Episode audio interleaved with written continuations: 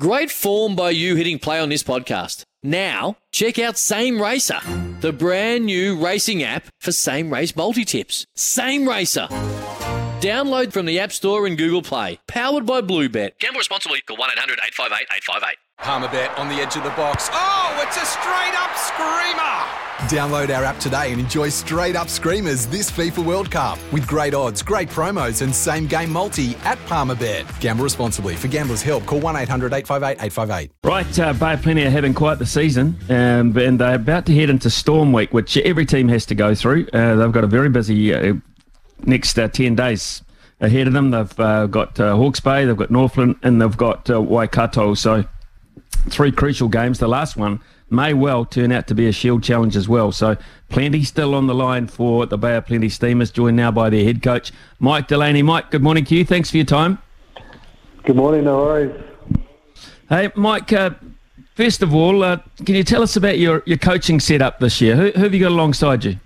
Um, we've got uh, Richard Watt, who's been involved. He was involved with the Hurricanes for, um, you know, quite a long time with um, and with uh, the Lions, and he's he's been up here. This is the second year. Damien Corona has come over. He come back from Japan, uh, played for the Bay, and um, yeah, so we got a we got a pretty good group, and um, yeah, it's just been uh, yeah, it's been a pretty full on. Uh, few weeks, but um, yeah, coming towards the end of it, and as you said, she's she's pretty uh, pretty relentless with the next few weeks coming up, and then um, hopefully into some finals.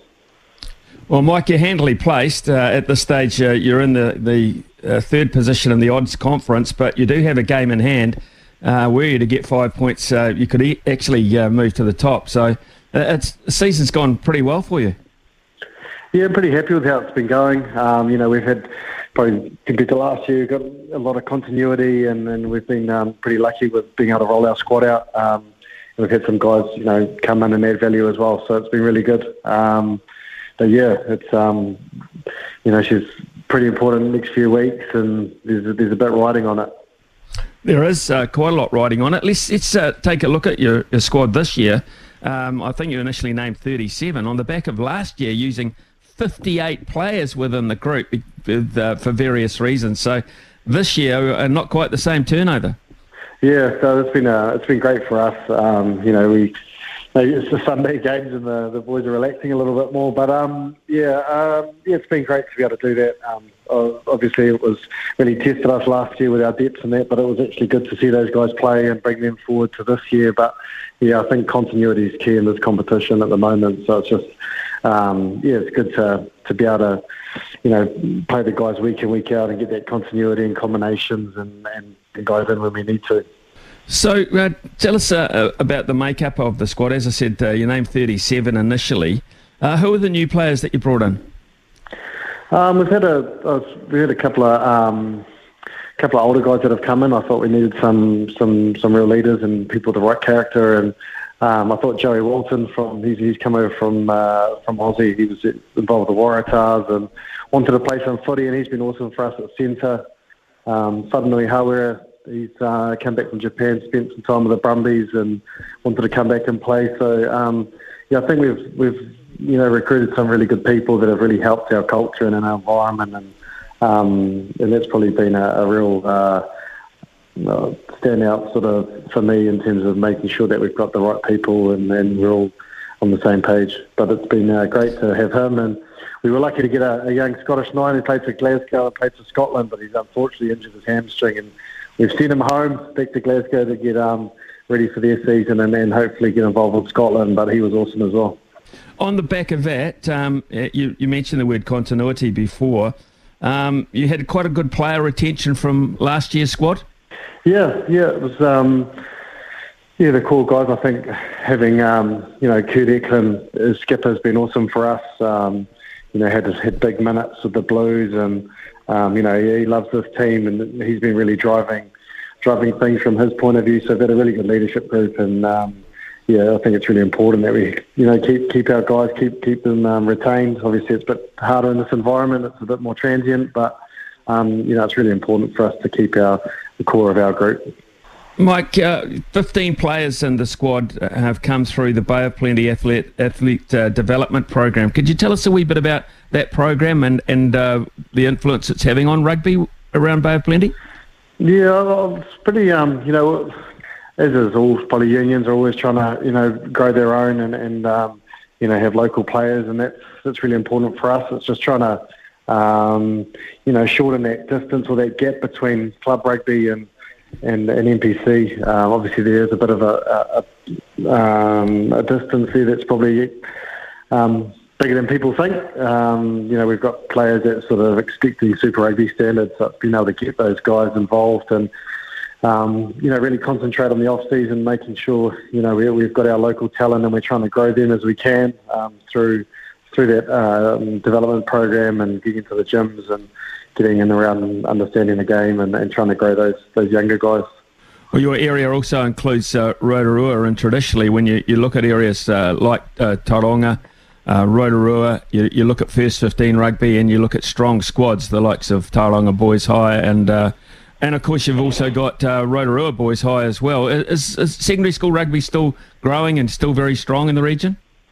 Yeah, yeah, you know, it's um, um, everyone's pretty aware of the, those games that go on. Um, yeah, obviously Tauranga boys and Rotorua boys have had some pretty big clashes over the years, so it's you know it's important that we tap into that talent as well and make sure that we're, we're getting those guys and trying to um, you know I think we've had Tauranga boys in during the week, and I think the Little boys have, have been in as well because.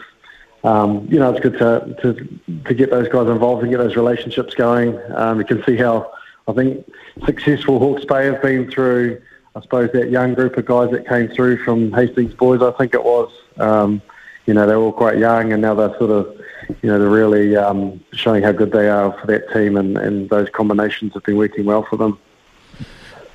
Mike, um, do you like the format, the odds and evens format? Yeah, I like it. I do like it more than the, the other format. It's just, um, you know, like teams just chop and change all the time. So I don't think it's a fair sort of um, I don't know. Uh, sometimes teams are up and down and, and whatnot. So I think it's just good to have a level playing field where teams just get out and go and best team win. There's been some interesting results. I mean, uh, if you look at the uh, both conferences, there are teams in, down the bottom which uh, look like they've struggled, like uh, Manawatu and Southland. But within the, within those uh, two teams, they've also been quite competitive. But it's, uh, to me, it's it's emphasised just how even some of these provinces are um, at, at this level. Yeah, hundred percent. It's been awesome to see, um, you know, Northland and you know everyone's sort of there's no easy games um, with us playing Southland last week. You know, like they're putting a lot of points on teams, just sort of not getting the win. So, you know, as I said, it's an even comp. I think it's great for the rugby. Uh, everyone loves watching it, and um, yeah, so it's, it's it's great for the competition in the sense that even you know we've had a fairly decent run so far, but we're still sort of still having to, to work hard and scramble to get those points. You typically you'd probably be um, you know pretty comfortable at this point in time, but it's great for the competition. How how are you going to approach Storm Week then? You've talked about continuity of selection, but uh, if you look at Storm Week, it's just very closely followed for you by possibility of uh, playoffs rugby. Now, how are you going to budget your talent through the, that uh, very busy period? Yeah, I've been scratching my head a bit about this, um, especially with the possibility of the Shield game and and everything like that going on. But we've got to take uh, take each game as it comes. Um, obviously, we can't. You know, there's a there's a big ask on the players to to put all those performances in in, in, in that short amount of time. And um, I, I guess having a longer finals period with quarters, semis, finals. You know, there's still a lot of footy to be had, so it's a real balancing act around, um, you know, keeping momentum um, as well as making sure guys are fresh and we're not overcooking them. And, and you know if things go well, we go through to play playoffs. That we've you know we're still fit and, and ready to go. So there's a real balancing act there. So yeah, we'll see how this weekend goes, and, and we've got a couple of plans in, in place. But I suppose you know let's just look at this week and, and then we'll reassess. But a lot of recovery time. Um, I suppose the plus side having the storm week at the end of the season is that you know a lot of our details in there. Uh, we can just get out there and recover and, and have a training and be pretty happy with that. So um, yeah, we'll see how we go. Well, that's the Battle of the Bays uh, this weekend, of course, um, and uh, Hawke's Bay, of course, now no longer hold the Ranfurly Shield. What are you expecting from them? Yeah, I think they'll be. You know, they had an awesome shift with it. Um, been pretty impressed with the way they play. Um, they're a pretty exciting team, pretty unpredictable. You know, threats all over the park, but I'm sure they'll they'll bounce back and they'll want to put that right this week. So uh, I can't imagine uh, any changes in their mindset around how they play the game. And then you know, it's as you said, a battle of the bays. It's always um, you know a great spectacle and and one that yeah, I think both teams put on their calendar as um, you know a really important match for both sides. Always enjoyed going to uh, your stadium in particular in uh, Tauranga. It's got a, a nice little feel about it. The, the, the, you get a great level of support there. Yeah, we're expecting a big crowd this weekend. Um, I think there's quite a fair few coming up from, from the Hawke's Bay, but um, yeah, we've we've had a really good uh, turnout there, and you know we've been pretty lucky with the weather's been good for those games, and um, yeah, like uh, you know the, the players enjoy playing there. It's a, it's a nice small ground, and um, yeah, it's just got a very nice feel there. So the boys are really excited about getting out there again. Um, it's nice to have a storm week with a few games at home, but um, yeah, it's, we we enjoy playing there, and yeah, as you say, it's a, it's a nice little ground to get to. It's a good atmosphere. Oh, um, Mike, I just got a text in from uh, Graham from Marlborough, who's just said, "Can I can I ask you uh, what has happened to Mitch Karpik of late?" Oh yeah, poor old Carpy. Yeah, he's um, he, he was initially going to be involved in our squad, but his, he had shoulder surgery towards uh, last year, um, and, it, and it didn't come right, so he's had to have the operation again. Um, so I just saw him yesterday actually popped in in a sling again, and he's still um, so he has go through that process again, which is unfortunate for him and us. But um, yeah, he'll he'll come back ready to go. Just a, a couple of other things before uh, um, we finish. Um, officiating, the, the, you've been around the game a long time at uh, various levels, uh, Mike. I just wonder your impression of uh, of the, fish, uh, the officiating and the game, the you know the, the water breaks, etc., the little innovations they bring in. You you happy with the way the game's being patrolled at the moment? Oh, oh yes and no. I don't want to be too harsh. Um, no, I can't say I'm a fan of the water breaks. It's just sort of, I think it actually slows the game down a little bit more. Um, and it can often um, play into the hands of, of teams at times when, you know, if you've got the team under the pump and then a water break happens, it sort of stops a bit of the momentum and flow. But I suppose that, that's for both teams. Um, uh, oh, yeah, I suppose little things. I think teams are getting offside and there's a bit of detail around that stuff. But, um, you know, all in all, I suppose it's, it's a tough old job and, and you know, everyone's going to have their opinion on things. But in terms of the water breaks, probably the, the biggest thing that's probably frustrating at the moment. Okay, um, what did you make of uh, the Bernard Foley situation? Being a former ten yourself, as a uh, you know the, the guy charged with the responsibility of uh, goal kicking, kicking the ball into touch, etc., uh, and the time wasting around the game at that level. You, is it something you've that you've uh, been noticing and been aware of? And what what did you make of the Foley situation? Yeah, like you know, he got a fair fair amount of time to kick the ball. I think the problem was but he just didn't kick it. If he'd kicked it and had taken time to walk to the line out, he probably would have had the same result and he couldn't penalise the whole team. Um, so that was probably the, the thing he should have done. But, you know, I've watched a couple of the replays around how many times he was told, and I think there was an instance uh, towards the end of the first half. But, um, you know, there is a big emphasis on speeding the game up, and, yeah, so it was a tough one. But, you know, if we want to see the ball in play, then, then get the ball out, and, and they could have taken their time elsewhere.